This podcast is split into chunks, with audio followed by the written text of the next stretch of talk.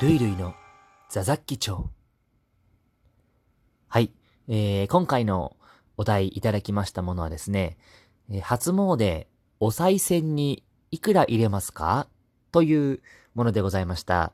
なるほど、なるほど。この間ね、あの、お正月でしたから、初詣、そうですね、昔は、5円でしたけどね。あ、あの、このお題いただいた方は15円ね。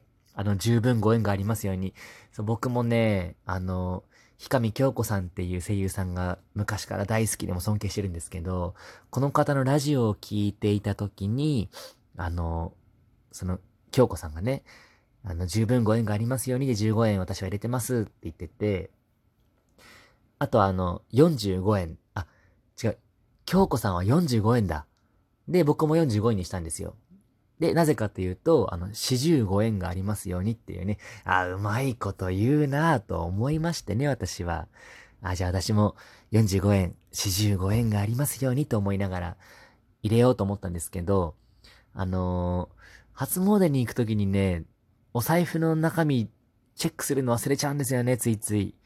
で、その、参道を歩いてるぐらいに、あれ？そういえば45円あるかなって思い始めまして、チェックするとやっぱないわけですよ。で、だいたいあの、あるのが100円とかね、50円とか。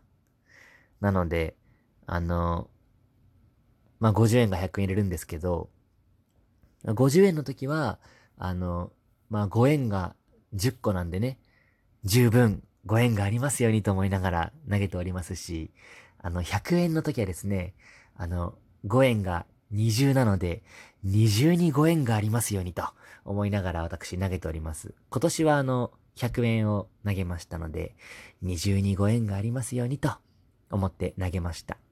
はい、ということで、あの、まあでもお賽銭はね、気持ちだと思うので、あの、いくらでもいいんです。